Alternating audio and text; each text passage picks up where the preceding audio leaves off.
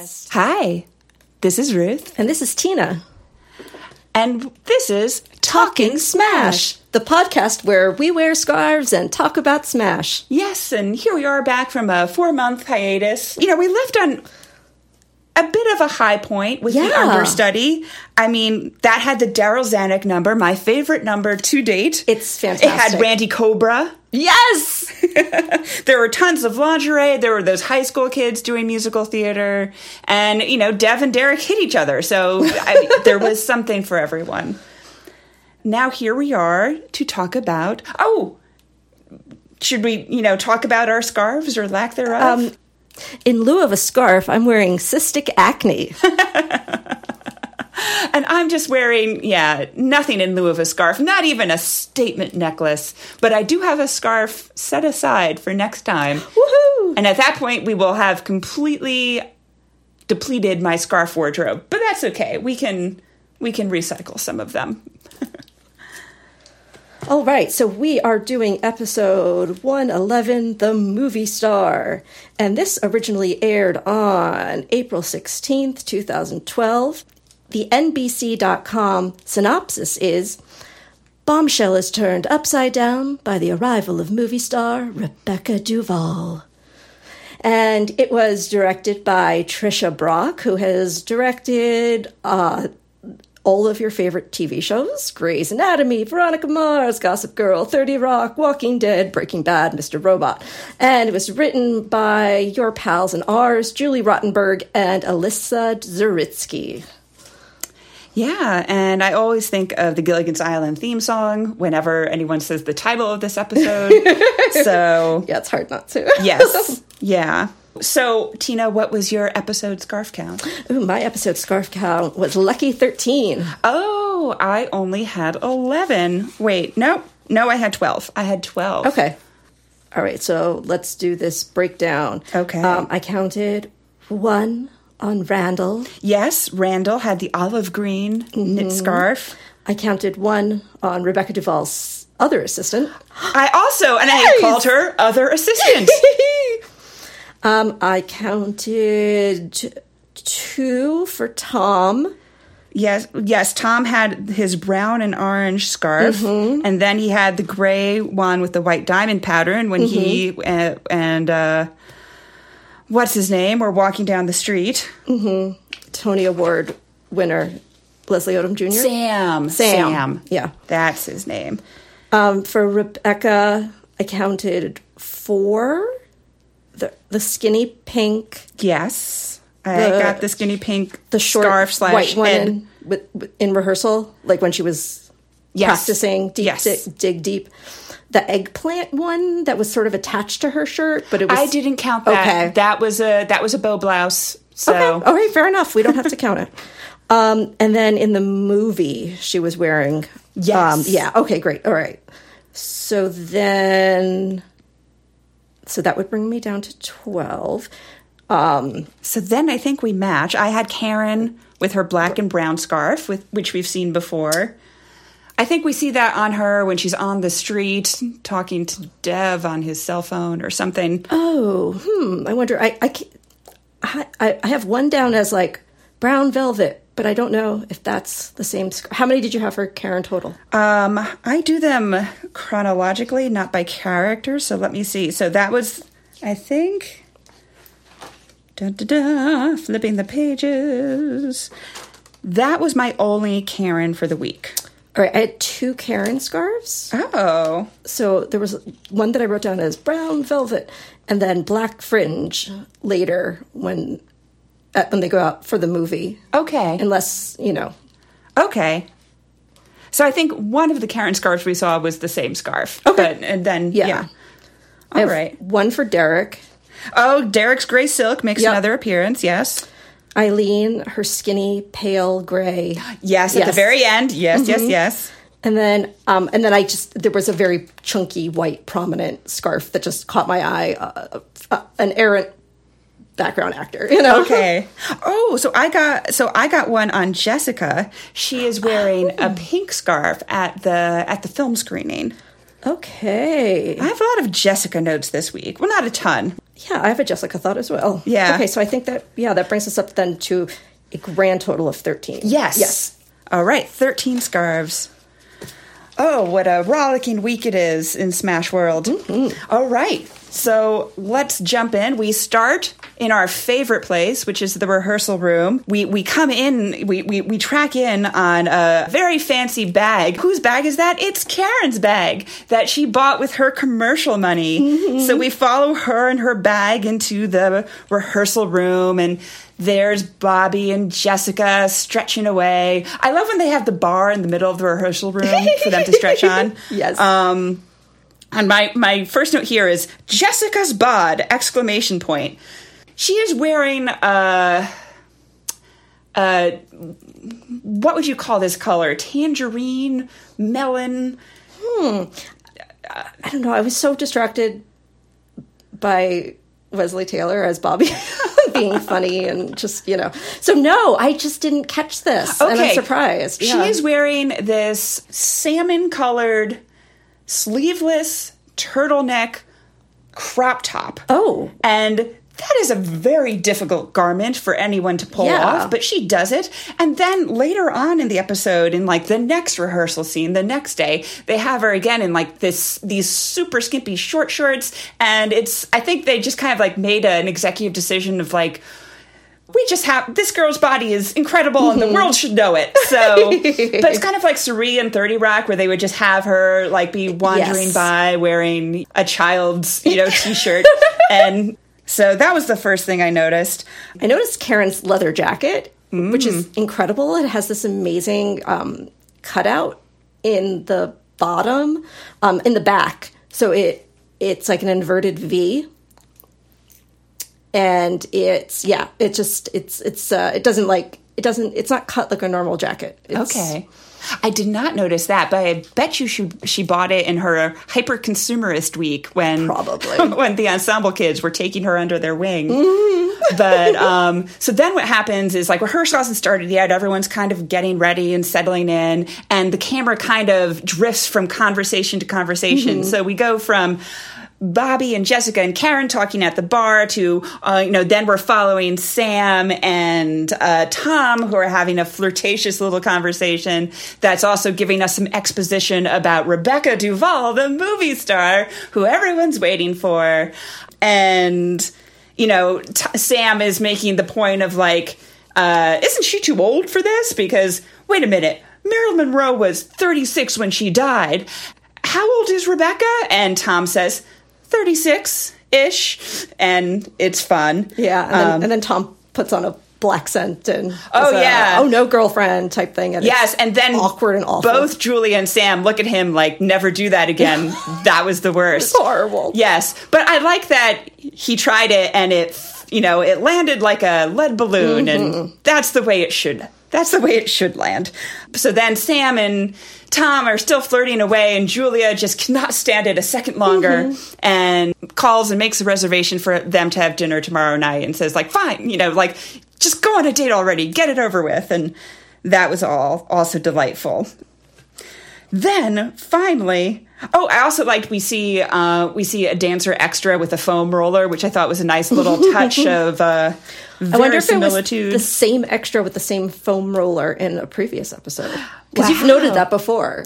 Oh my god, I completely forgot that I've mentioned this before, but I guess I really have a an eye for foam rollers because my chiropractor really wants me to use one. and I'm like, but it hurts to Oh, do no. that. But no, I've gotten to the point where yeah, I'm I'm going to do it. But yeah, um so then we we're at the elevator and it's Rebecca Duvall after episodes of build up she's finally here and you know we saw last week it was Uma Thurman last week last episode it was Uma Thurman and it's still Uma Thurman they didn't do a, a switcheroo on us. she comes into the room she sweeps Sweeps, into the room yes.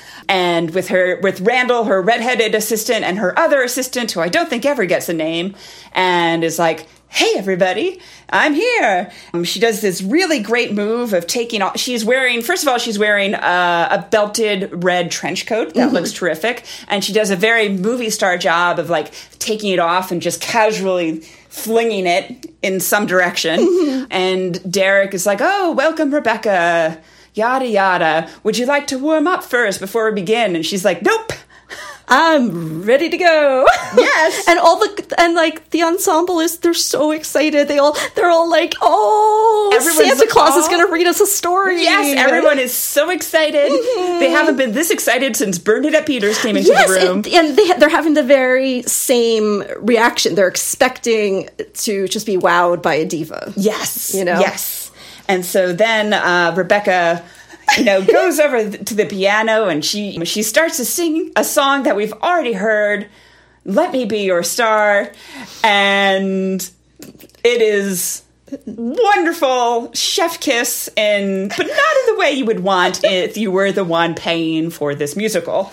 Because she's singing the notes, but she's kind of flat and she's kind of strident and she's, you know, kind of schmacting. Yeah. And and it's it's it's just a bad impersonation of Marilyn Monroe. Mm-hmm. Too. It's oh not, yeah, she's yeah. doing the breathy thing. It's yeah. fade in on a girl. Yes. and she's talk singing.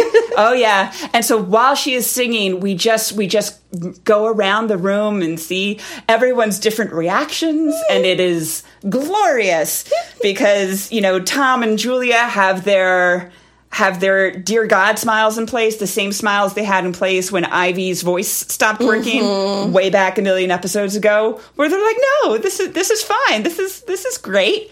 Uh, I'm sure Bobby has a great reaction. All, all the ensemble kids get get a little moment of like, "Whoo boy!"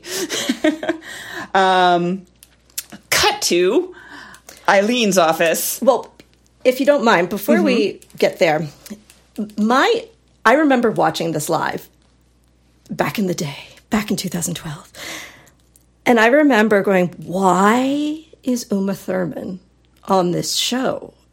Because Uma Thurman was you know, she was super A list movie star. You know, this was just a few, this wasn't that long after Kill Bill 2 had come out. I mean, she was like, I mean, people, a lot, you know, some people thought she was going to get an Oscar nomination for that. And, you know, so she was still in my, in my heart and mind, super A list movie star Uma Thurman. It seemed very strange for her to be showing up on this TV show when it's because it's not like she was coming on to show off uh, her actual like great singing voice or something like that. But so, I, you know, I I have to give her such huge props. Oh no, I know, I know, I know. Terrific. That's not what you're saying. Yeah. But like, I just love someone committing to being bad in such in such a grand on such a grand scale. Yeah.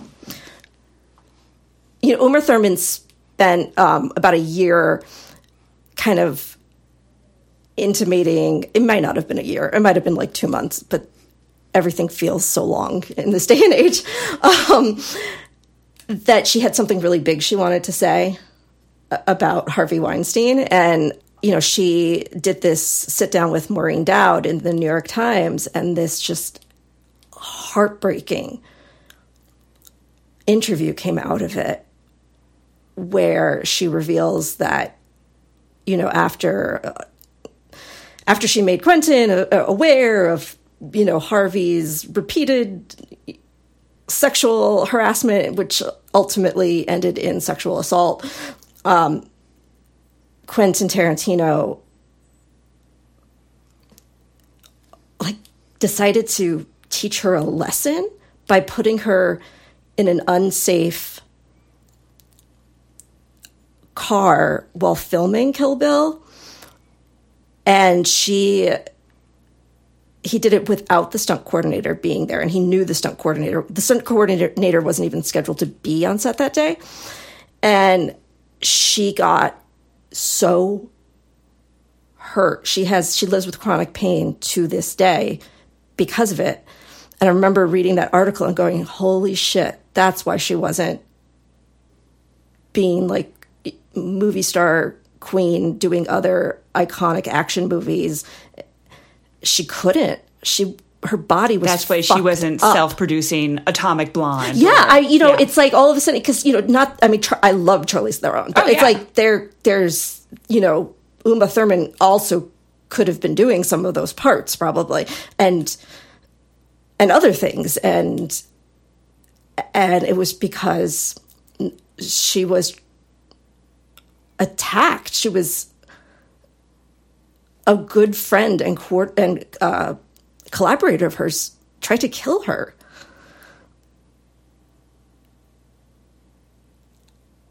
And it was honestly that article is one of the most disturbing things like I've ever read in my entire life. Um, but it, you know, this whole thing with Uma and just even thinking about this for today, I stumbled upon um, a, a, really interesting Tarana Burke quote. So, so Tarana Burke said, What I realized in the last year is that people are okay when you're talking about the big, scary bad guy.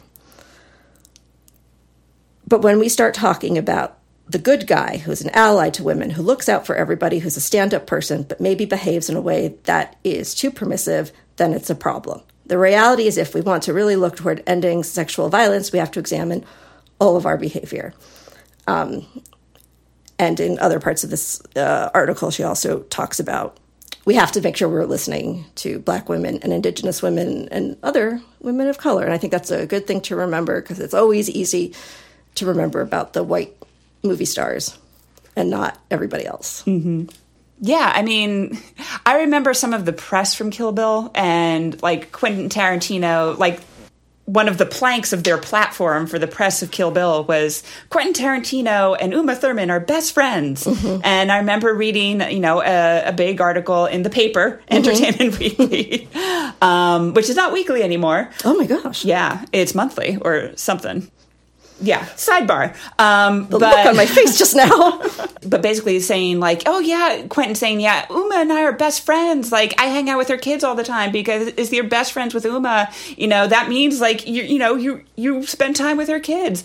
And for the fact that you know, I don't know if I want to say he tried to kill her because I didn't read the article or or whatever, but um, the fact that he did not prioritize her safety either on his film set or you know or when it came to you know his relationship with Harvey Weinstein versus prioritizing his friend you know that's that sucks yeah. Yeah. but fortunately he's not going to make any more movies so didn't he say like you know i'm only going to make 10 movies because that's that's what a great artist does Yeah, 10 you- is the number That's also a really great way to get a Best Director nomination. Ugh. yeah that's some next level oscar strategy Yeah. there Wait, the Entertainment Weekly thing is uh, upsetting because also uh, somebody who we absolutely uh, love on, on the show, Clarkisha Kent, who uh, created the, the, the Kent test, uh, she's just started writing for Entertainment Weekly. So, yay, Clarkisha. I'm really, really proud of you. That's awesome. Um, you're great. And so I. and more of her stuff will be online and, and I less get in print yeah. So I, I, I mean, I haven't read Entertainment Week, Entertainment Weekly in paper copy in a long time. Well, it's one of those things where, like, the month of August went by, and I'm like, huh, I don't think I got any entertainment weeklies in a couple weeks. and then it's like, oh, it's not weekly anymore. Oh, well, thank you for being the person who still pays for the physical copies. It's just because part of the reason is I spend so much of my life looking at screens. It's Yes. very nice to have something fun to read that is not a screen. So mm-hmm. that's I, really the I want everything why. to be on a screen. just like smashes. yes. Yay. Okay. So we we go we now we we go into Eileen's office. Yes. And they're all trying to figure out like who where did Yes, they I said love- she could sing. I love this scene. I love I love when the the gang of four is together mm-hmm. and in problem solving slash crisis mode. But yes, they're all going around the room, and it's very you know it's got some great comedic timing into it in, ter- in terms of who said she could sing. I thought you sh- said she could sing. Eileen, you know, Eileen fesses up and she's like, I think I said she could sing. I think I saw her in Saturday Night Live singing, and that, that immediately reminded me of, T- of Tina Fey's whole thing about Katie Holmes. Not being able to tap dance. Yes. I am a little obsessed with the that whole year of Tom Cruise and Kitty Holmes trying to convince people that Kitty Holmes was like a really amazing dancer because I think they were trying. Were they both trying to do that? I feel like he was part of it. I'm gonna. I, tried like blaming him for what- things. I mean, again, time has lost all meaning, but like that, what didn't happen to be 2012, did it? That was that was. I don't. That was I don't remember because I because I rem, I remember when she also tried it on. So you think you can dance? Oh my gosh! And oh dear. Yeah, no, and what I think was happening, if I remember the rumors correctly, is that she real she really wanted a shot at playing Judy Garland. Well, that ship has sailed. Yeah, it sure has. Yeah. That's a movie I, I haven't seen. I haven't seen it yet. Oh, is it officially out yet? I thought we Yes. were. Oh, okay. No, yeah, because it's playing downtown in in my town. Okay. Yes. Renee Zellweger gets there again. Hey. So anyway, so the the four of them are are trying to solve this enormous problem that they that they now have in terms of they've got a star, but she she can't be in a musical. no. And Derek is like, "All right, we'll take the shadow selves and we'll give them some of the songs and." And we'll, you know, we'll do this and that to like, you know, distract from the singing and et mm-hmm. cetera, et cetera. Which is, may I say, not a bad idea as a director. Well, I think it, you know, what what I thought they were doing when I was watching this, I was like, "Oh my god, they're building a camel." And this is this is that's a Parks and Rec deep cut, Oh, but okay. it's also a term outside of Parks and Rec. There's actually someone who said it, but I don't know. I forget his name. He was British, I think. But a camel is a horse built by committee. so this is what they're starting to do. They're starting to take their their beautiful little jewel of a show that they've made and start and they're starting to like make all these compromises to try to like, you know, pound it into a shape that will make it to Broadway.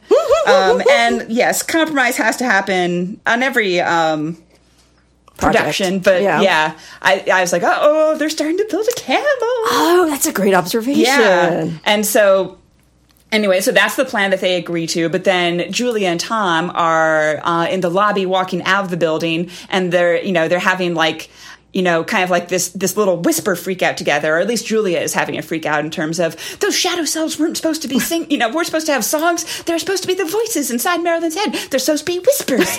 and I love that she's whispering. You know, she's angry whispering the word whispers, and I love that. And Tom would be freaking out along with her, but he's just too chill and happy because of his chorus crush, Yay. Sam. But then we are back in the rehearsal room, and you know, this is where we have Jessica in her short shorts. And now, da da da! Oh, if Ivy's back because that was one of Derek's other solutions. Is- Was well yeah. to bring Ivy back as one of the statter selves, so that they have like a backup on hand, Yeah. in case things go Yeah. really awry. Because they note that the Cartwright girl is still too green. Oh, we should drink every time Derek says Oh, the that's a Cartwright girl. great idea. So now we have Tom at the piano, and he's teaching Rebecca a mm-hmm. new song, and she is singing along with him, and maybe there's some faces being exchanged among the ensemble still. Yeah. But Ivy goes up to Karen and sits next to her and says something snarky about Rebecca. I forget what exactly. Oh, she's like, that's. Do you hear that? That's the sound of a thousand ticket holders asking for their money back. Yes, that was it. And it's great. And I love Ivy Snark. And I also love her approaching Karen and them kind of having this recognition of like, oh boy, we are in the same foxhole together now. Yeah. In terms of we are now not in a project that is uh, marked for success. Oh, yeah.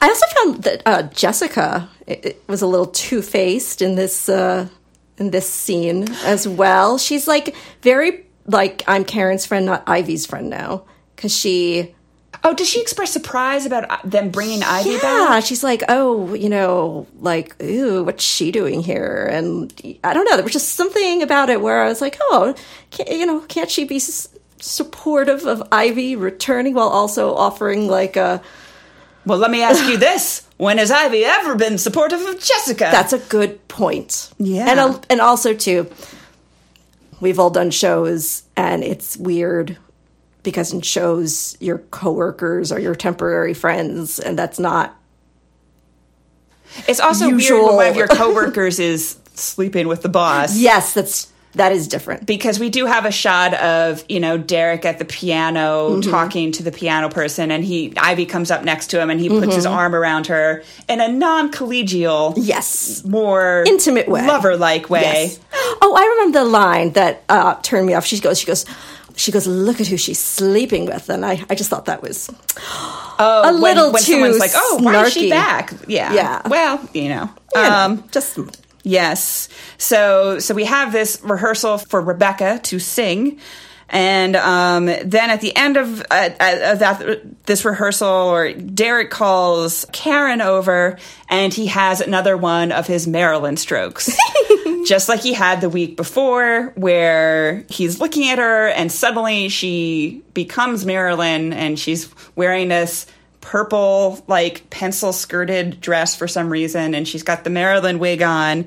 And all of a sudden Mara Karen is singing to him our day will come. I don't know it, what the significance is of picking this song because I don't know that Marilyn Monroe ever sung it. Yeah. I did look it up at some point and it's from like 1962 so it's like period appropriate but it's not like a my theory that I've just uh-huh. come up with right now is that they couldn't or they didn't want to spend the money to get like any m- song that Marilyn is actually associated with. So this was Oh. like their bargain basement alternative. Sure. Okay. Okay. I Yeah. can rock with that.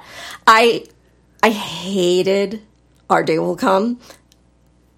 I still think the show is pushing a Derek love triangle that is not there because Karen is not interested in him. Mm-hmm. Um, him imagining her as Marilyn is fine. I have no problem with that. It's this like heavily romantic song. Our, you know, our day will come. We'll be this. We'll, we're gonna go. Yeah. You know, I mean, Yeah. you could argue that she what the what you're supposed to take from it is like, no, our day as me as your Marilyn Yeah. will come. Well, I just I just hated this because I felt it was really out of place in the episode, kind of like in the last episode where Ivy was singing that Kelly Clarkson song in the middle of it and having a oh. fantasy sequence for mm-hmm. oh yes, yes. reasons, yeah. When she was like sad and looking at her friends. Yes.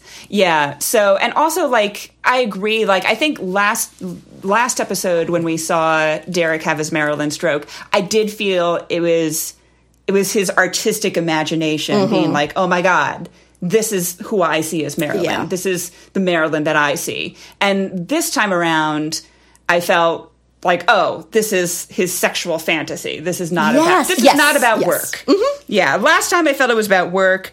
This time, not so much. I would be happy to, you know, cut the two minutes or however long this was. It felt very long. But then it's broken up by uh, stage manager Linda's voice breaking through the fantasy saying, and, and that's lunch. And I enjoyed that. So, yeah, so now it's lunchtime, and we cut to Dev, who we never need to see. But Dev is sitting on a sad park bench having a sad lunch surrounded by thousands of pigeons. And Karen calls him on his cell phone to say hi uh, because she's on her lunch break as well. Yeah. And to ask if he's heard about that uh, press secretary job yet because he still hasn't told her. Even after all the stuff that happened last week, he still hasn't told her he didn't get the job. And then we cut to Julia sitting alone in a restaurant waiting for someone to arrive. And this time, because she was doing that last episode, but this time someone actually does arrive. And it's Frank, and he's mad, and he's mean. Oh, because I think I forgot. At some point in the rehearsal, one of the rehearsal room scenes, Julia got a phone call from Leo's school because Leo's having problems in school. He is. Yeah. So Julia has arranged this lunch with Frank to talk about Leo's problems and to tell him that they have an appointment with Leo's guidance counselor. And Frank is just kind of being a dick through it. Though, I mean, it, it, it is a tough thing to swallow that your spouse had an affair not once but twice. Yeah. With the same person. That's a that's a pretty big pill to swallow. Yeah. But yeah, he's being he, the thing is, is like he's just being so petulant and angry. Yeah. and I felt I feel like we could see some hurt behind it, but it's we don't. I don't. We don't. I don't get a sense of any hurt. I just get a sense of anger. Because, like in Gilmore Girls, when Emily and Lorelai fight. I, I love when they fight. Like but mm-hmm. like you feel like there's always so much hurt behind mm-hmm. it that you know they each have this like huge well of stuff mm-hmm. that can never be like fixed and bandaged over with each other. But I just felt like you know this was very one note. Yeah, it yes, it it, it was all anger. And I I found it believable because they one Julia is Julia isn't going to argue back. She's taking, you know, she is. She's taking all the punches, all the yeah. responsibility yeah and she's not this she's not trying to get him back you know she's this is literally just about leo and i don't know. So maybe maybe he i almost got that he's he's he's he's pushing at her and pushing at her and pushing at her. He, and he just he just wants her to push back and then he's he's trying to hurt her you know? Yeah. and so because she just takes it because It she's wrong you know? Um i did i you know the first time i watched it i was kind of like oh he's such a jerk but watching it i re- i watched that scene two times and in the last 24 hours and i saw something different. The question i have is why doesn't frank have custody of leo Well, that's th- those were some of the this isn't realistic questions that were all like going on in my head too in terms of like why is Julia the one they're calling and not Frank since he is like the stay-at-home parent. yes he would be first on the call list Yes, anyway why didn't Frank kick Julia out of the house and stay there with Leo instead of going off to like wherever he's gone off to? Um, Yeah. I guess because uh, you know they made that great set and they wanted to use it, which okay. A lot of stuff about this Julia Frank storyline this week, I feel, doesn't make a ton of sense. yes Yeah. So then we are back in the rehearsal room and uh um Rebecca approaches Derek uh, after most of the other people have left for the day because she has some suggestions. uh, she has some notes. And one of her suggestions is like, you know, the actor studio. That was a big thing for Marilyn. Why was he the actor studio? She says, like, these scenes are all too short. You know, I think like we, we should have a little more scenes, a little less singing and dancing. And Tom, you know, Tom has come back to get his cell phone or something, and he hears a lot of this and is not thrilled with it. Rebecca does uh, this thing that I think is a is a really classic move of a lot of charming people, and I imagine a lot of like movie star people in terms of you get away with being a dick by acknowledging that you're being a dick in mm-hmm. terms of like I know I'm just being super unreasonable here, but I just have this quirk that I have to say everything I think or you know and yeah, so I think she she does that very well in terms of she she says to Derek, "I'm just driving you crazy, aren't I?" It it really works. It does. Mm-hmm. Like I've experienced it work on me, you know, and where I'm just like I I know you're manipulating me, but it's still working. So then we move to Tom and Sam. They're out on their date finally after all these weeks of flirting and after dispatching lawyer John. Tom and Sam are out on a date and they're walking down the street. Tom is being a, a bad boyfriend already.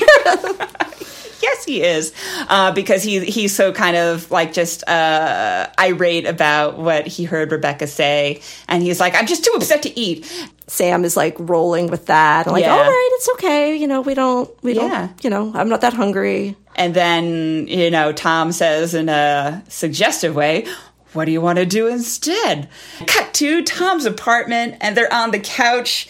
And then this is adorable. They are sharing their favorite Sondheim musicals, but they never say the word Sondheim. Mm-hmm. You know, they just, Sam says, Into the woods. and Tom says, the frogs. And he goes, What can I say? I'm weird.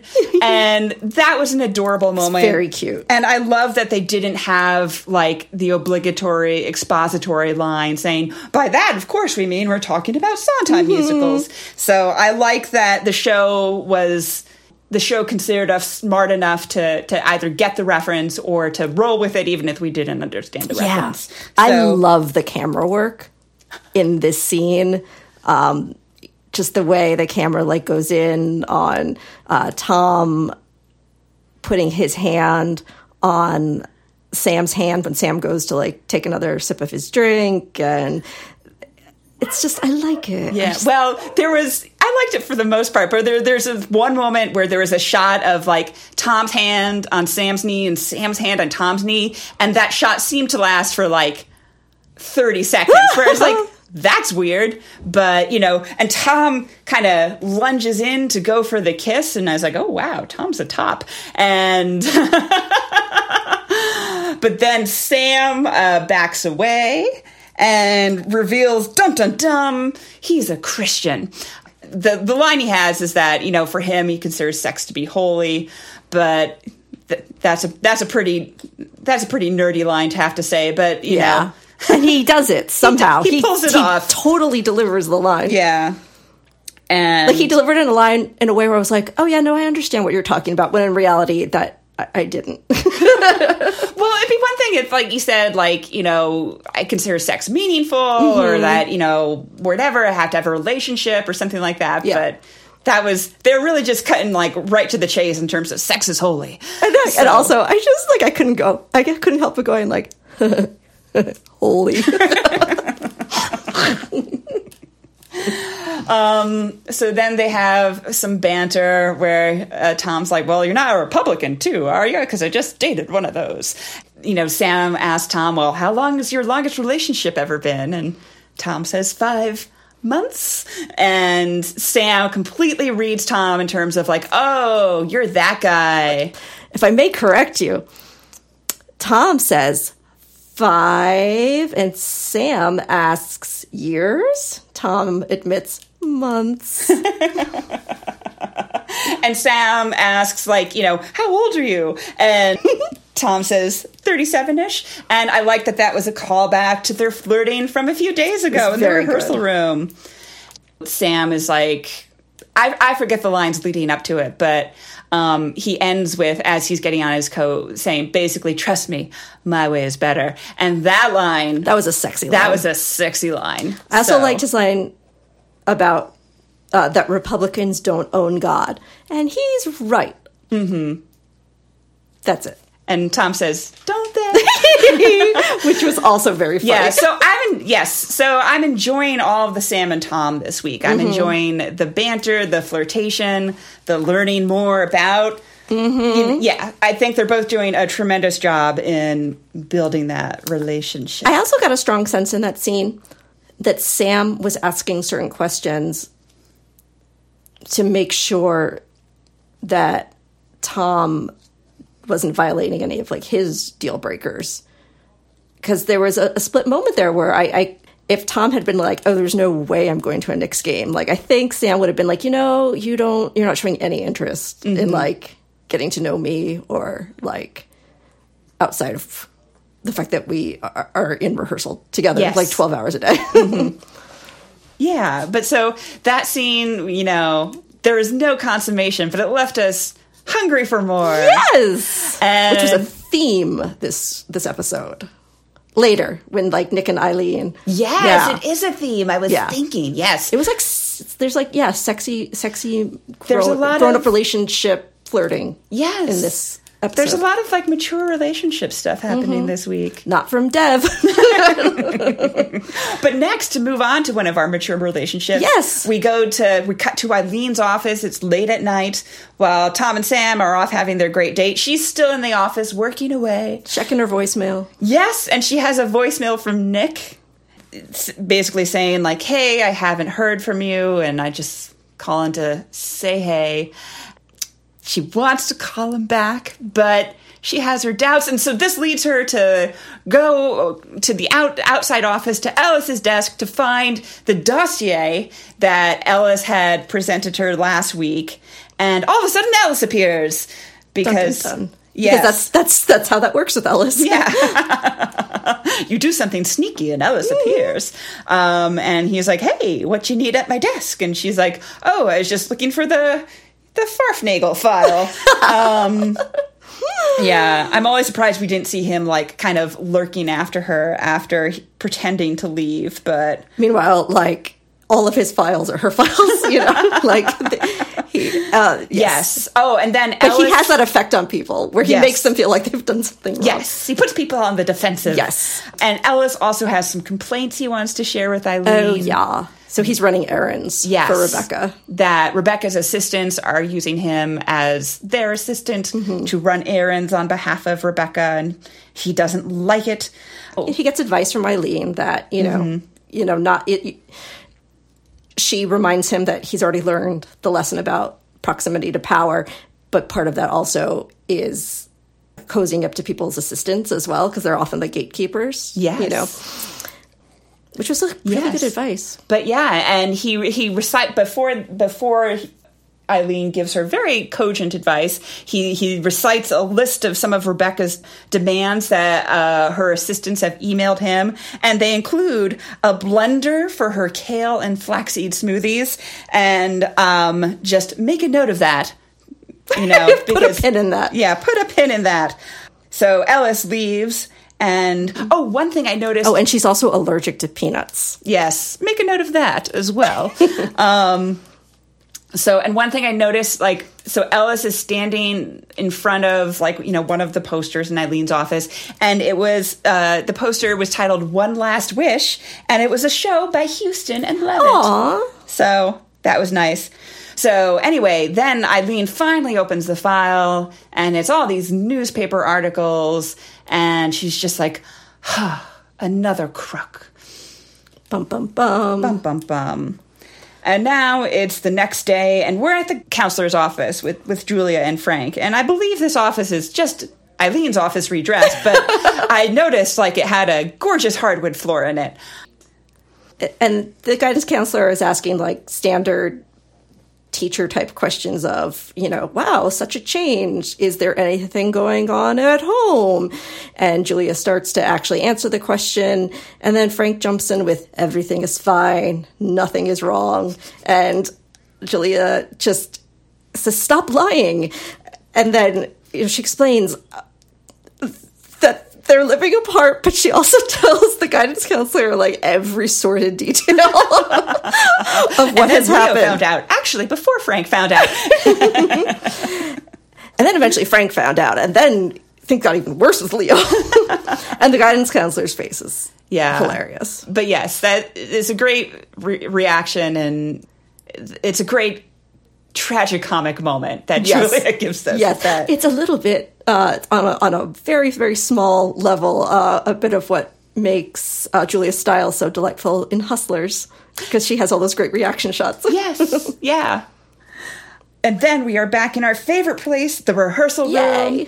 And we are doing an, a scene at the actor's studio that Tom and Julia have, well, that Julia has written, and that leads into a song that Tom has written, Tom and Julia have written. So we have someone playing Lee Strasberg, and he pulls uh, Rebecca as Marilyn down from the risers and is like, Why do you want to be here? You know, what are you doing here? You know, the music is building, and this is the point where she's supposed to open her mouth and sing, and instead, uh, she just like breaks out of it and is like, and she's like, "Oh God!" And it's like, "I we're just getting into the scene, and now all of a sudden I'm supposed to break into song." And this is where, like, in my in my fantasy, the entire episode would have gone very differently from this point forward, because basically she's like, "Oh my God!" Like it's so unrealistic that I would just break into song, and um, we we're just getting into like the emotion of this, and like the whole point of musicals Yeah. is that you know the musicals do ha- the the songs do happen when you know the emotion has reached a certain height because you can't you just can't hold it anymore you ju- you have to break into song to to express what is to express happening what is right happening. now. yes and you know, and ideally the songs propel the plot. Yes. as well. But from from even even before the songs propelled the plot, they you know the whole point was always that the the the, the int- song is the where you get to intensity. the deeper truth Yes, in it's where Yes. you know you say what you want. You know, one you know um, over the the, song rainbow. is where you say I love you it's or that's yeah. you state the thing you want more than anything in the world. You know, Yeah. So, um, and this is, and this is where, like, I, you know, I, you know, at, at a macro level, like to the show, you know, I kind of want to ask, like, what are you doing? Because if the show isn't, did I read somewhere? I think I read somewhere that, you know, it's some quote from Teresa Rebeck at some point was like, basically, like, that this was, you know, this was going to be like the West Wing for theater, for musicals, or whatever. I could be just remembering that wrong in my head, but like, assuming that's correct, like, this show uh, should be like the full-throated defense of like musicals and Yeah. why they're grand and great and swell and why we like them. And you know, no one no one at any point in this episode like says a peep in in the in defense of musicals. Yeah, I found that so weird. This was this was the organic moment to teach her. Yes. And in my fantasy, like they would have taught her, they would have taught her by like Tom and Julia or someone, you know, kind of doing a scene together and then Julia starting to sing out of that, like picking a number from one of their existing shows and then Julia breaking into song and the song being about like, you know, a woman who is heartbroken because she's made a terrible, terrible mistake in her life. And, you know, and then Rebecca gets to see, ah, I see, you know, but that doesn't happen. Yeah. So, so anyway, they decide to just end rehearsal for the day or decide to stop there. Yeah. Um, Is that when we get the the the, the interruption from the boyfriend, ex boyfriend? I'm working, Colin. oh yes, this is when yeah, Rebecca. So first, you know, so they're going to take a break or break for the day, whatever. Um, and Re- Rebecca first tells everyone, "Oh, don't forget, there's a screening for my for my new movie tonight, Casual Fridays 2, which is a great title." Um, and uh, you're all invited. Just take a take a postcard at the door, and then Rebecca's douchebag boyfriend breaks into the room, and she says, "I'm working." I'm working, Colin. I just love her line reading of that. Yes. And um, I love Derek goes to throw him out and kind of grabs him from behind. and it's hilarious because this man is a giant. and Derek looks like a teeny tiny pipsqueak behind him. But then Eileen steps forward and with a can of mace and says, you know, I suggest you leave, my friend, or I will temporarily blind you. yes. So Eileen to the rescue, not Derek, Eileen. I, in my head, this actor is always um, Kyle MacLachlan, uh, even though Kyle MacLachlan is, is far too old and famous to come in and be this I character. looked up this, you know, actor. Uh, his name is Marcus Schenkenberg, Mm-hmm. and I believe he dated Pamela Anderson, and that is one of his main claims to fame. Oh, right. Yeah, but he's like some sort of Nordic model fellow, Oh, okay. which that tracks. Sure. Yeah. So now, you know, the next scene is we're in Eileen's office again, and the Gang of Four has, again, not had a great day. and Rebecca, there, there are two moments in this uh, episode that gave me big soap dish vibes.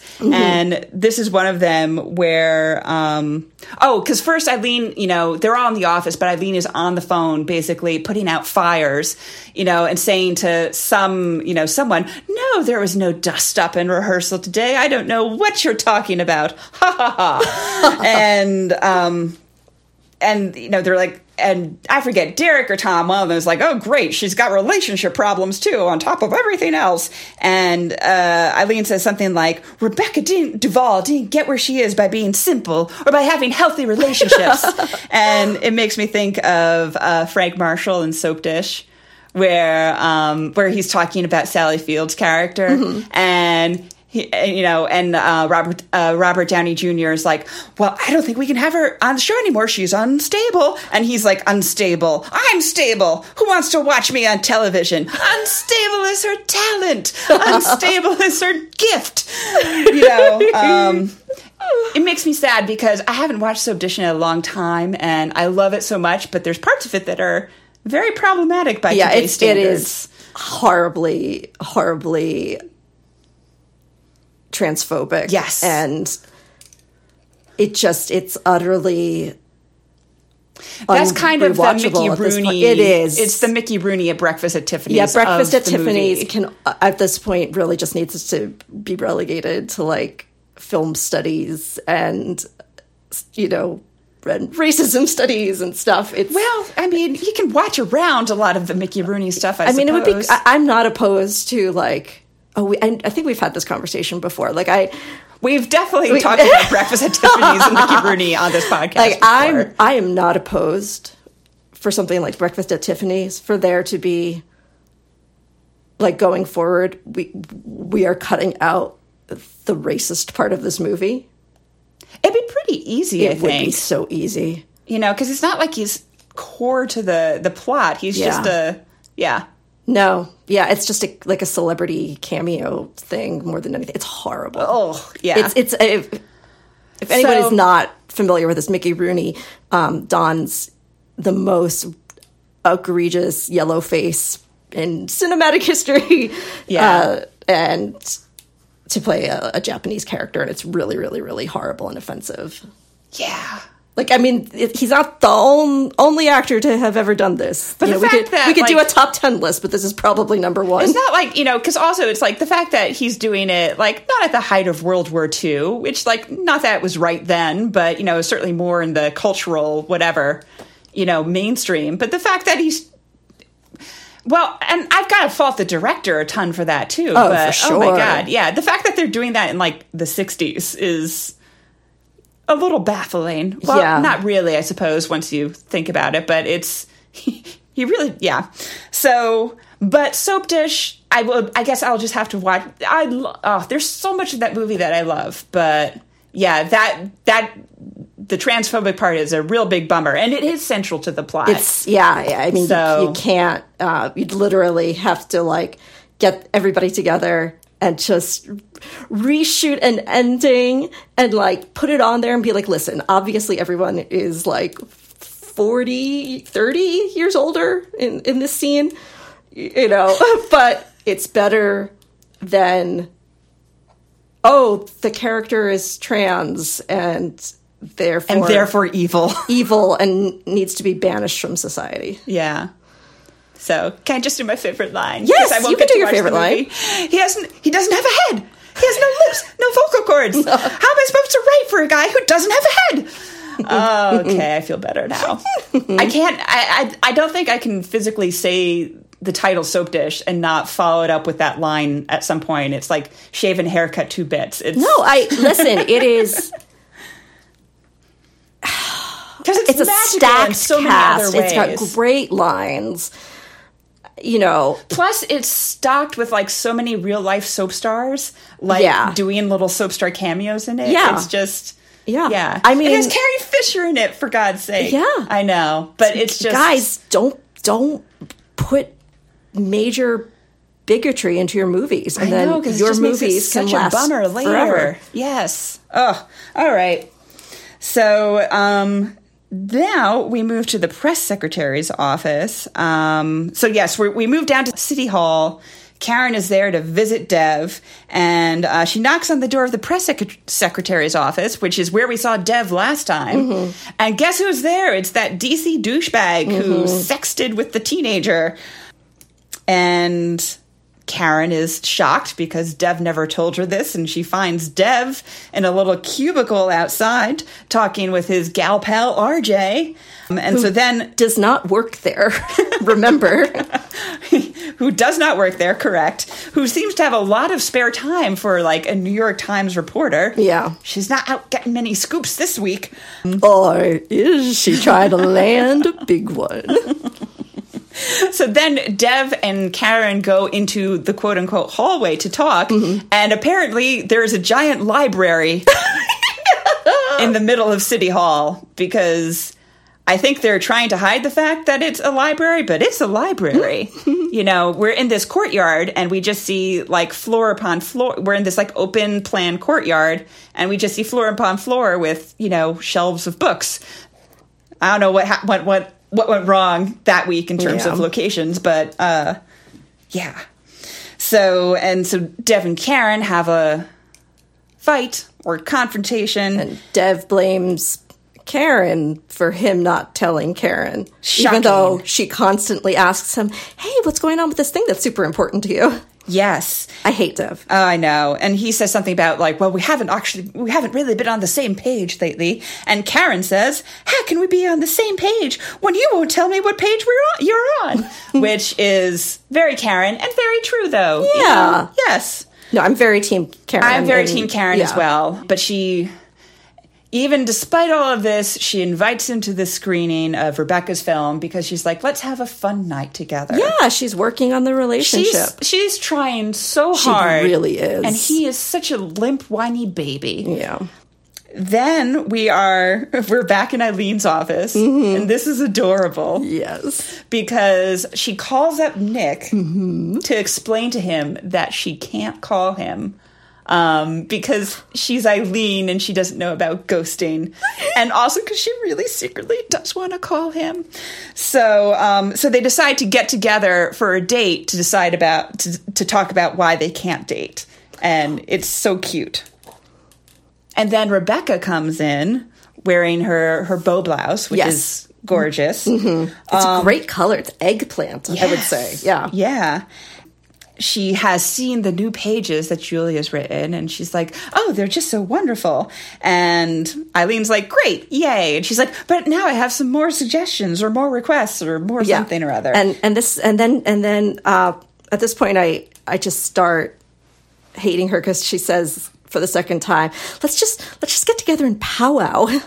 and yes, and I, I just I hated her a little the first time, and then I hated her more the second time.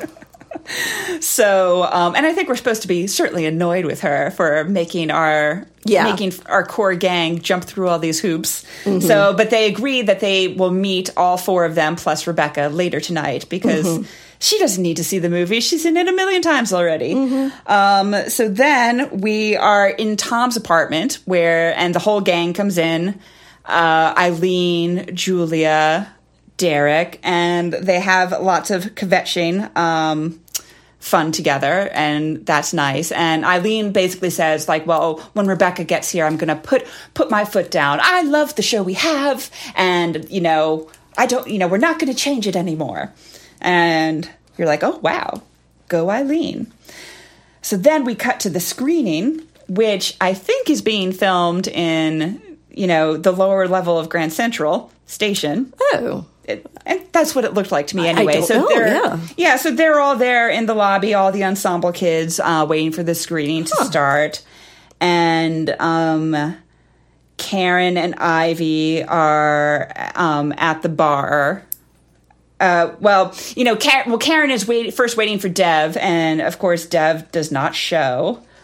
Oh, and Ellis, I forgot this to mention this earlier.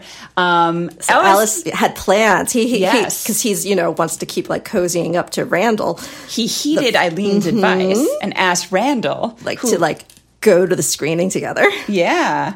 And then they have a classic call waiting mix up because Randall calls Ellis's cell phone and is like, "Hey." Where are you, guy? And Ellis is still at Eileen's office, and he gets call waiting and says, "Oh, I'm sorry, I'm getting another call." And he says something along the lines of like, "Oh, hey, Sin, sorry, I, I I can't see you tonight. I have to meet with that whatever. What does he call him? I, I was trying to remember. he calls him some sort of like that lame guy. He, he yeah, calls he, him something he really very it's like very insulting, like Yeah, and the boring course- douchebag or something like that. Yeah. you know. Yeah, Like something you- I think he says that loser. Oh, that loser assistant. Or, Yes, he's like, I have to have drinks with that loser assistant, and of course, then Randall says, "Oh no, it's still me on the line," and says something about like don't bother coming or whatever. So so um Dev never showed because he's the worst. Um and Karen and Ivy like meet in the bathroom because Ivy's left the screening because she doesn't want to see Rebecca's film. That's, mm-hmm, that's she not hates for her. her. Yeah. And she, she, I love it when she's like, Karen, we hate her. She's trying to take our part. She stole our part. We hate her. I know. And this is this is one of my favorite things, especially rewatching it, like the Karen Ivy relationship. So Karen and Ivy go to a bar together and like are really just dishing are really just dishing and it's great because it, it's not even like that they're becoming friends so i but it's just like there's just this respect there and i i just love them together Yeah, it's very like there's still like a strong like frenemy energy. Yeah. because like Ivy is like very clear. Like you know, it when once Rebecca's gone, you know the glove. Well, she, you know, oh, she says like you'll you know you'll have to pry that part out of my cold dead hands. yeah. and I like that. I like the honesty of like we are competitors. Yeah. Um, and but we can also like right now we're on the same playing field. Yeah. So Yeah, and I like that. Like Karen, uh, kind of, you know, she she dishes it like she takes it and she dishes it to Mm-hmm. Ivy in terms of being like, well, I don't know, you know, I have one word for you: unstable. which again makes me think of soap dish. Yes. Um, Ivy gives Karen a little jab about Dev, and again, it's just part of, as far as Ivy concerned, that's just part of like the the fun back and forth they're having. But Karen takes it seriously and is hurt and upset, and Yeah. Ivy's like, well, now I feel bad. yeah, and I can see the difference because you know Ivy knows she's not unstable. Like she, she was in a crisis. You Yes. know, um, she's fine now. It was you know, so she knows she's not stable. So She's like Karen, so it's like Karen can tease her about being unstable because it's not true. Yeah. But you know, for Ivy to tease Karen about there being problems in the relationship, that's actually true. Ivy just doesn't know it. you Yeah. know? but Ivy didn't know that was true. Yeah. So I know, but yes, that's exactly Yeah. why it's not mean spirited. Yes. She's not trying to like psych her out. No. You know? Yeah. So then we go to Tom's apartment where they have been waiting and waiting for Rebecca to show up, and she's still not there. And Tom and Julia are kind of talking about Sam and how Mm-hmm. did the date with Sam go. Julia's like appreciating that you know all, that all, all the things that Sam said on their very first date are things that she's been trying to get through Tom's head for Yes. years and years and decades. Yes, yeah. And then Rebecca finally arrives and she sweeps in. And she's late because she was on a phone call with the because she's on the board of a charter school in Harlem, which is just feels very on brand for this woman. it really does. Charter schools are uh, predatory and dangerous, and we need to stop setting them up in Black and Latino communities. they are for profit. Betsy DeVos. Ah. Yeah. So, but then Rebecca sits down and all of a sudden, like, you know, she, she kind of is like, look, you guys, if we're going to work together, you have to be honest with me. And she's like, and basically, like, you know, all of a sudden, like, all this savvy is revealed that has kind of been hidden from us, you know, throughout the rest of the episode. I think, first of all, I think we should lower the pitch of all the songs. And Sam, and not Sam, Tom, Tom, I love that ballad, but I just can't carry it. You know, I just can't carry something like that and whatever. And you know, cut down on the solos. Yes. And um, it's just, I mean, it's funny. Like, in some ways, she's been, in some ways, she's kind of like Karen, where she's been. She's been doing all the work of putting things into the relationship, and nobody's giving her anything back. Like nobody's actually like producing her or directing her, or you know, mm-hmm. everyone's just like yesing her, and that's not helpful. Mm-hmm. It's not helpful.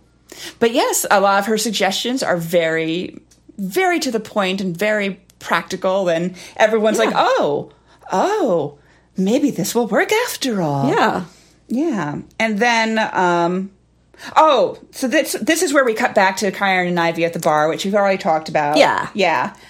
And oh, I, I do love uh, what Ivy calls to Karen. You know, she says, you, you know, as she's leaving, she's like, "You need to get a thicker skin, Iowa." Yeah. And I love that Ivy is using, you know, the ensemble kids Yes. nickname for Karen. Oh, because this is Ivy. good. She's really accepted Karen at this point. Yeah.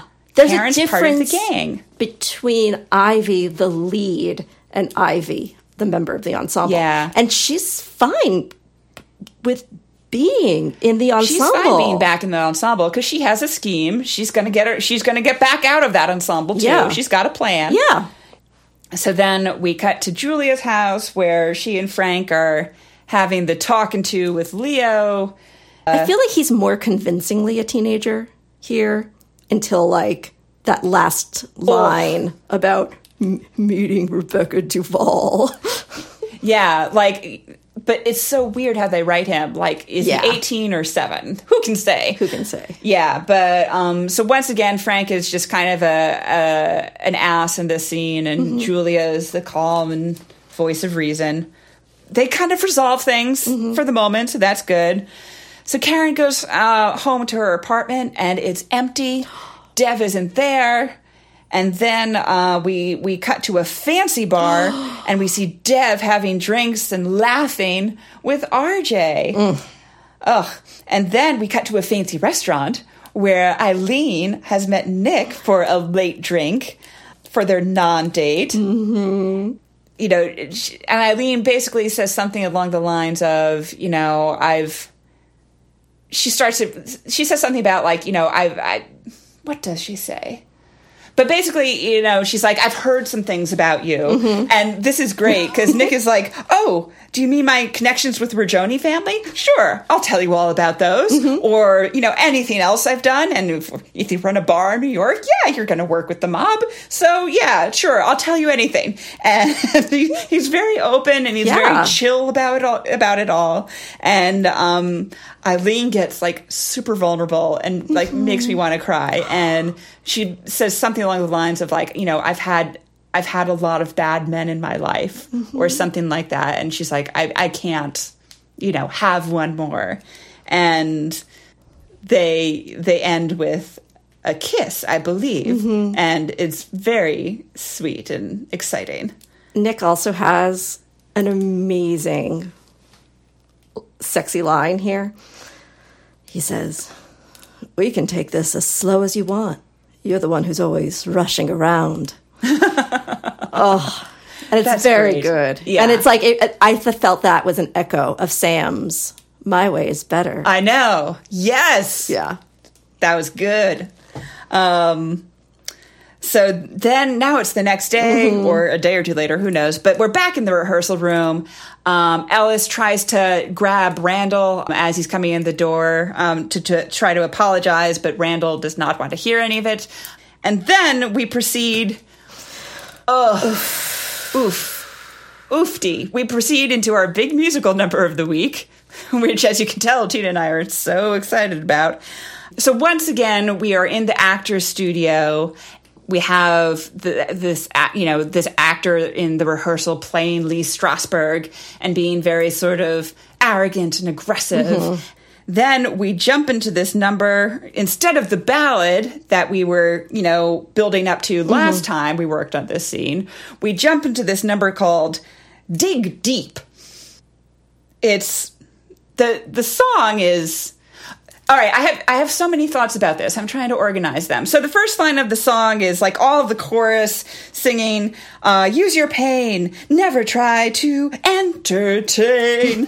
um, and so basically, you know, the song is all about kind of mocking method acting. Yeah. A couple of digs at Marlon Brando and Yes. Oh, and Bobby gets to do a great James Dean, so that's kind of fun. And the dancing is fabulous. The dancing's fantastic. Mm-hmm. And like they're all in these tremendous costumes, like when we get to the fantasy version, which is mm-hmm. immediately. Um, and also we've got there's pole dancing, there's men on poles. Mm-hmm. It's so but there and Uma Thurman does sell it. And actually, like I was very focused on her. She is both Uma Thurman and the movie star character she's playing are like charismatic, and you your eye is very much drawn to her. Yes, and her dancing is basically walking, Yeah. which I guess considering that you know her body's all messed up makes a lot of sense. and she's also not a dancer. You know? yeah. Um, in and- real life or this character, you know, like so. Yes. I, I just thought Uma Thurman really sold it, and I found it believable that um, Rebecca Duvall could Do that level could of singing and dancing. this, and she Yes. could she could get through a Broadway musical where at least this is no longer a crisis situation. Like, not that it's going to be, it's going to get bad reviews. Yeah, but have I have I talked about seeing Guys and Dolls with Ewan McGregor? no. Oh, okay. Well, there's some parallel there. So I saw. I was in. It was this week. I was in London. I saw tons of theater, and it was great. But one of the things I saw was this production of Guys and Dolls, and Jane Krakowski was. um Oh my god, I forget the character's name, but you know, Yeah, the one a the- person can yeah. develop a cough. Um, she was that character and was delightful. I think she won the their Tony, which is The, uh, the Olivier. Olivier. I think she won the Olivier for it. And Ewan McGregor played Sky Masterson, and he was he was. He, he was charming and charismatic because he's Ewan McGregor. Mm-hmm. Yeah. And singing wise, he was decent. Yeah. I mean, you know, I kind of everyone else around him was certainly like at a you know Mm-hmm. performing at a higher level singing but he was good. He was fine. And but i do just remember they were doing like the luck be a lady number like in the sewers. And it, they just kind of placed him like downstage center right in front of the floor mic and then had like the chorus do all this incredibly gymnastic dancing all around him. And then like he never moved once. Or maybe he moved once but you know and i just remember enjoying it and at the same time you know having a little laugh at mm-hmm. you know how they had solved the problem of having the music the, the the movie star who couldn't sing and dance that much at the same time. but it was a fabulous production, it really was. So, yes. So so yes, you could start to see a path here for how mm-hmm. they could build a show with Rebecca as mm-hmm. the center of it. But I hate this song. Mm-hmm. I think it's instantly forgettable along the lines of that wolf howling song. Yeah, it's not a good song. And also, it's like the whole message of the episode and the song are like diametrically opposed to each Yeah. other in terms of the whole time rebecca has been saying like i want the show to like you know kind of dig deeper into marilyn's psyche i want the show to like you know have whatever more emotion more depth more et cetera Mm-hmm. et cetera and then their response to that is to create this number that is so superficial Yeah. and mocking Yeah. and and when the number is over, everyone's kind of like, yeah.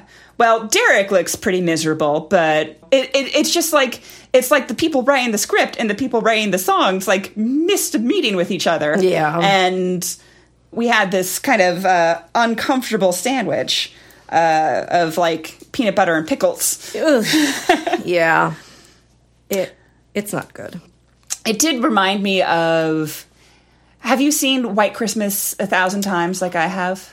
Oh, is that the one with Bing? Bing and- Crosby and Danny Kaye and Rosemary Clooney and Vera Ellen. You know, I haven't watched it a million times. It's like one of those things I saw like once as a kid, and and Yeah, you know, I can picture like the the poster that's on the front cover of the VHS. Yeah. All right. So I have watched it a million times, Okay. but uh, so they do one of the great things that movie musicals often do, where you know where they're rehearsing a show. Like in the movie, so they can have numbers without having to have like any rationale or story for like why the number is there. So one of the numbers they have that's like that is called choreography, and um, it's Danny Kaye. It's kind of like making fun of like Martha Graham and all that kind of Okay. uh, modern dancing of the era. And so like Danny Kaye is like in like, you know, this little beatnik outfit with a beret and um all the lyrics are about like, you know, you know, chicks who did kicks, they're not kicking anymore. They're mm. doing choreography. um, so it starts with like these girls in like these gray dresses and mm-hmm. these really severe ponytails and no makeup and doing the, these very angular movements. And then some, you know, from the heavens mm-hmm. descends like Vera Ellen or one of the other dancers in like this pink satin outfit and like pink tights and like satin tap shoes and tapping. And they're all like, ooh, what is this? And I just remember as a kid, like, you know, so the number is clearly like saying, like, oh, that that over there, that's pretentious crap. But as a kid, I was just like, I like both kinds. Yeah, exactly. like it's like in um uh Slings and Arrows where what is it in the third I think the third season is where they do the musical. Yeah, and and there's like this whole thing about like musicals aren't real acting, and like it's like, but I like musicals. like, I like musicals too. um, and the staging of the dig deep number, which once again I did not like. Um, it did remind. Well, I liked the choreography for the most part, but uh, it also reminded me of the Bohemian number in Funny Face, which I rewatched Oh, last night because I went yeah. on like a deep dive with this. But and you should just you should watch that because you can find on YouTube like a two minute version of it, and because it's just like. Audrey Hepburn and like these two male dancers just doing their like bohemian beatnik thing and she you can tell how much fun she's having Yeah. it's it's a delight. So she So- played. She played Gigi. Like, Yes. when she was before she came to the U.S. Right? Like in the movie, you mean, or like on stage? no, no, no. Leslie Caron played her in the movie. Okay, yeah. Um, but yeah, I think she did play Gigi on stage at some on the point. West End or something like that. Like I feel like she did it before she was like American movie star Audrey Hepburn. That sounds. That sounds. Because I mean, you're supposed to be very young to play Gigi. yeah, but yeah, that that tracks for me. That Yeah. sounds about right. Yeah, and this is nice because you can watch this clip from Funny Face and not be distracted by. You know, Audrey Hepburn and Fred Astaire like having to be a romantic couple in it. Uh, so Yeah, yeah, exactly. Yikes. Oh, good times yeah so i do like there's a callback to um 20th century Yes. fox mambo Yes. in in the number that we don't like Yeah, we're we're trying. We're trying to find redeeming qualities yeah to it. yeah so i liked everything except the song and the words mm-hmm. yeah and the fact that it doesn't make sense Yeah, I just wish they weren't denigrating something that was a major thing in Marilyn's life. because again like and this number really makes me think we they're building a camel in terms of like are we doing this breezy like you know pastiche show you know just kind of like hitting the high notes of like actor studio ha ha ha Yeah. you know um or are we doing this show that is really emotional and about her like life's Yeah. journey etc and if we're doing the second this number does not necessarily fit in that show Yeah. Yeah, because Marilyn took herself seriously. Mm-hmm. She was smart and she studied and she just other people didn't take her seriously you know like so she you know she really she wanted to be the best actor she could be May I may I make an observation? Yes. I think this musical number is the makers of this show not taking the show or the audience seriously. yeah yeah that's fair Yeah. And I'm not saying like every number in the show has to be a dirge. The baseball number from the pilot was a delight. you Yeah. know, but the Zanuck number we oh, I love. well, I love the Zanuck number. Yeah. We know yes. and like it's it's not like every moment of Marilyn's life was horrible. Mm-hmm. You know, I I I just really love her and respect Marilyn Monroe's work, and I.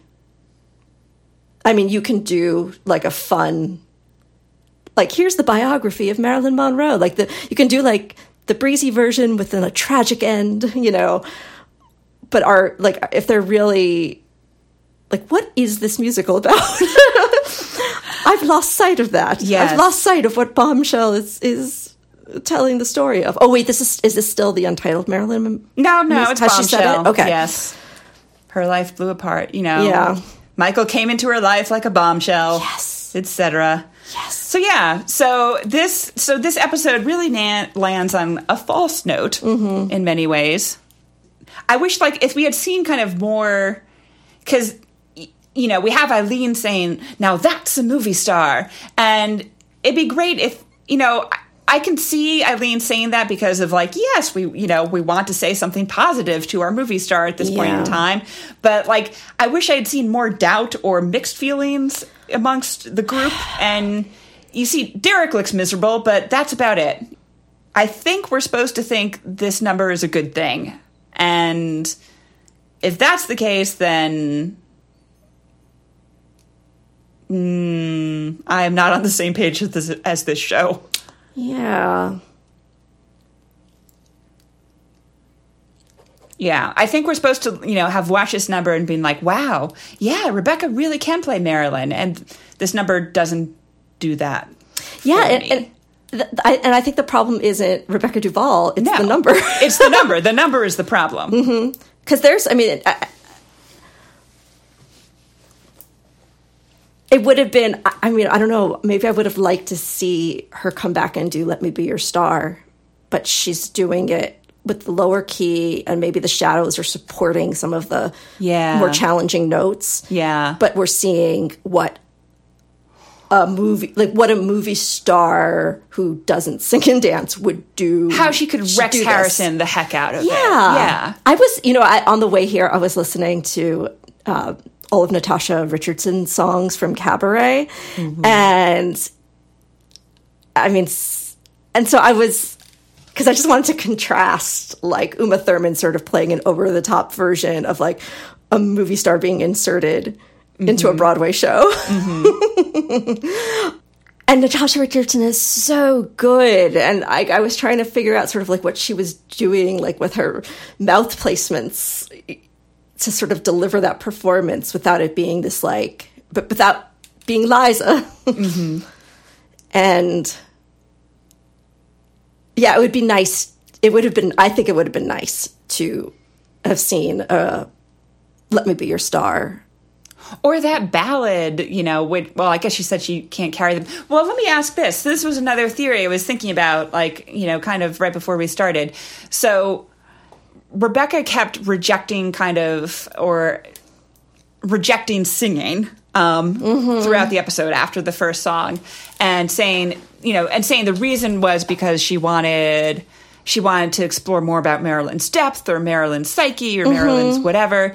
And is are we supposed to think now that that was just an excuse she was making the whole That's a- time? That's a really good question. and that really she just knew she couldn't sing a ballad Yeah. and put it over and so that's why she's kept hesitating I mean, another choice they could have gone with is that they went, is seeing what the actual longer scene would have looked like. It would have been nice, perhaps, to see a moment of Rebecca Duvall being a really terrific actress.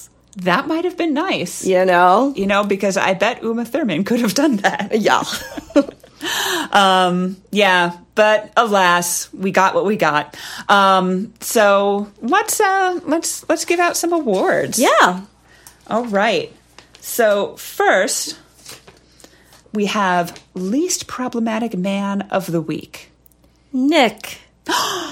Nick, you're right. Nick is by far the least problematic man of the week. He is great. And Tom and Sam are also v- very unproblematic and fun this oh, week. Oh, Tom, I mean, Tom's terrible. well, I mean, I, Tom Sam- is terrible, but he's having he's having a really good week for Tom. Sam is Sam is also not problematic at all. Yes, but Nick really sets the bar really high with that. We'll take things as slow as you want, and Yeah. I'm an open book. I'll tell you anything you want to know about me. So it it goes to Nick, but Yeah. with a strong showing by Sam. Yeah, And I just want to acknowledge that Yeah. Sam did nothing wrong. You know, Yeah, and and, and Sam really had to, is- and Sam in fact had to like really stand up for himself. Sam had to say no, and Mm-hmm. you know, Oh, he got to say no in such a sexy way too. Yeah. Um, but Tom is Tom is really growing, and that's nice. yeah, and so, okay, so now what about under five of the week? for me it was clear that it was the guidance counselor. Oh yes. Just ignore the chorus of dogs barking in the background. There's two now. There's two. Oh, they're so cute. They're so sweet. Yes. So, yes, Betsy Aidem, Leo's guidance counselor. Yes, she is under five of the week. My, I will. Ha- I have two honorable mentions. One is Henry Stram, who plays the actor playing Lee He's Strasberg. very good. and he really nails that arrogant, abusive acting Yeah. acting teacher thing. But he cannot win it because he comes back in uh, future episodes. And then another honorable mention to uh, the silent reactions of the bass player and the drummer.